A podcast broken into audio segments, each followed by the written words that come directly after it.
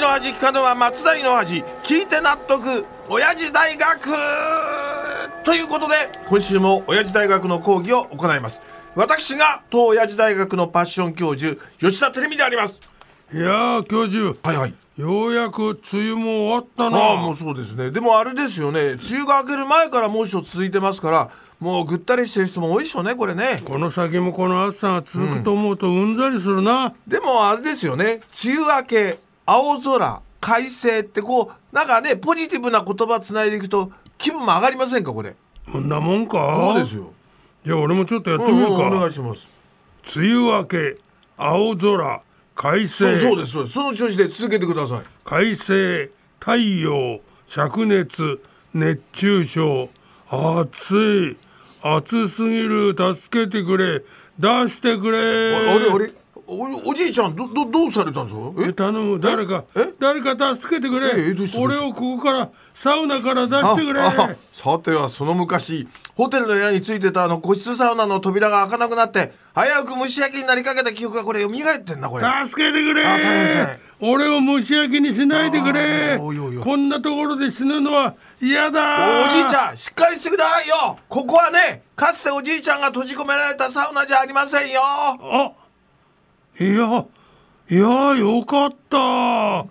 でもこう暑いとあの時の恐ろしい記憶がどうしても蘇るないやいやじゃああれですよ梅雨明けから青空快晴の後に太陽に行くと暑くて恐ろしい方向に行きますから別の方向に行きましょうこれねあそうかそうかそうそうそうじゃあやってみようお願いしますえー、梅雨明け青空快おい晴いですねそこからこう太陽に行かないでね、はい快晴、うん青い空おうそうそ白い雲う、うん、入道雲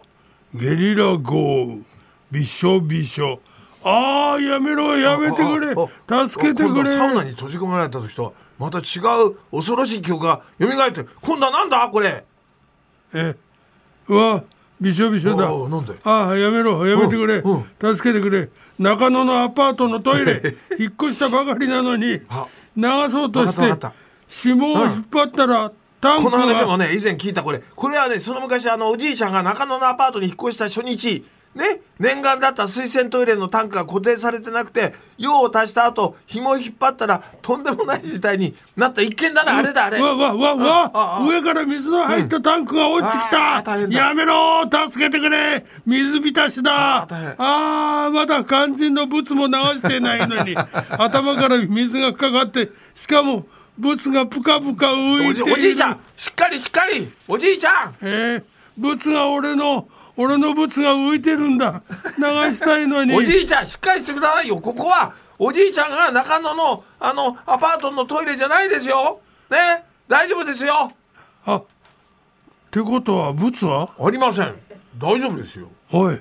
そんなわけないだろえ今確かにそこに浮いてたんだぞえああ分かったさては貴様は自分のポケットに隠したなそれこそそんなわけないでしょ誰が何のためにねそんな物をポケットに隠すんですか頼まれても嫌ですよそんなものはってことは今のは幻かそうですよでもきっとは今あのお疲れだから変な幻覚を見るんでしょこれねくれぐれもあの気をつけてくださいよねというところであの講義に入りますそうかそうですよ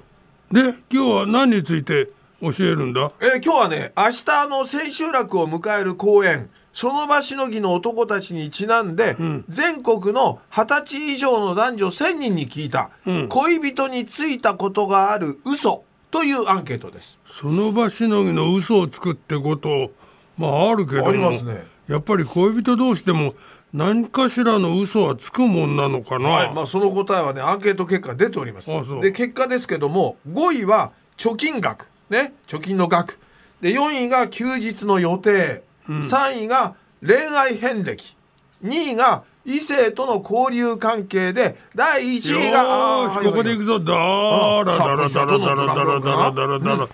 つくたどよし来たこれが最高もうたまらんはい、これがですね恋人についたことがある嘘の第1位は、ん嘘は一度もついたことがないで、えあーーその数は38%でした。 3分の1以上が付き合っている恋人に嘘をついたことが